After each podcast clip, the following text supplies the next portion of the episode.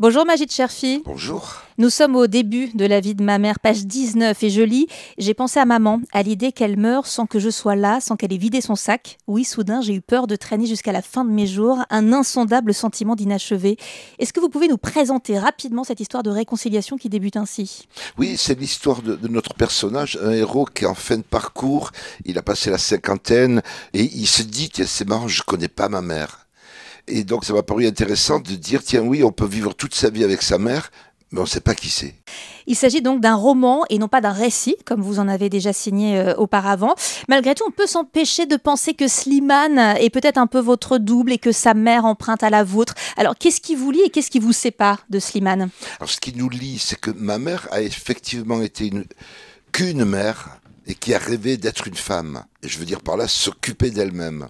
Et donc la partie romancée, c'est que je raconte cette femme en fin de parcours qui décide de devenir ce qu'elle a rêvé d'être, quelqu'un qui euh, va chez le coiffeur, qui euh, dit ce qu'elle pense et qui aime. On lit ce livre avec délectation grâce à votre langue très fine tout en étant inventive. Est-ce que vous vous êtes amusé vous-même beaucoup en écrivant ce livre? Alors il y a des moments d'amusement et puis des moments douloureux quand tout à coup la fiction bascule trop dans le réel. À d'autres moments, quand il s'agit de scènes cocasses, évidemment, alors là, c'est le, plaisir de trouver la, la, punchline qui va bien. Et donc là, vous les mettez toutes, vous vous réfrénez. Enfin, comment vous avez votre ce rapport-là justement à la, à la punchline, à la petite phrase, à la cocasserie, etc. Je me laisse aller. J'écris beaucoup, beaucoup avant de beaucoup enlever. Il me faut 1000, 1500 pages pour euh, en garder 300. Ah, c'est vrai, vous enlevez autant que ça? Oui, oui, oui. Par gourmandise.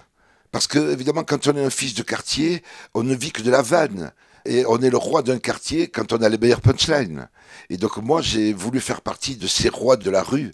Et donc, euh, voilà, on en est plein de ces petites phrases qui piquent. Magid Cherfi, vous signez La vie de ma mère chez Actes Sud, l'histoire d'une mère et de son fils qui se trouvent, d'une famille qui, bon an mal an, va tenter de se recomposer, d'une femme qui décide un jour, enfin, d'être libre et qui elle veut. Merci beaucoup, Magid Cherfi. Merci.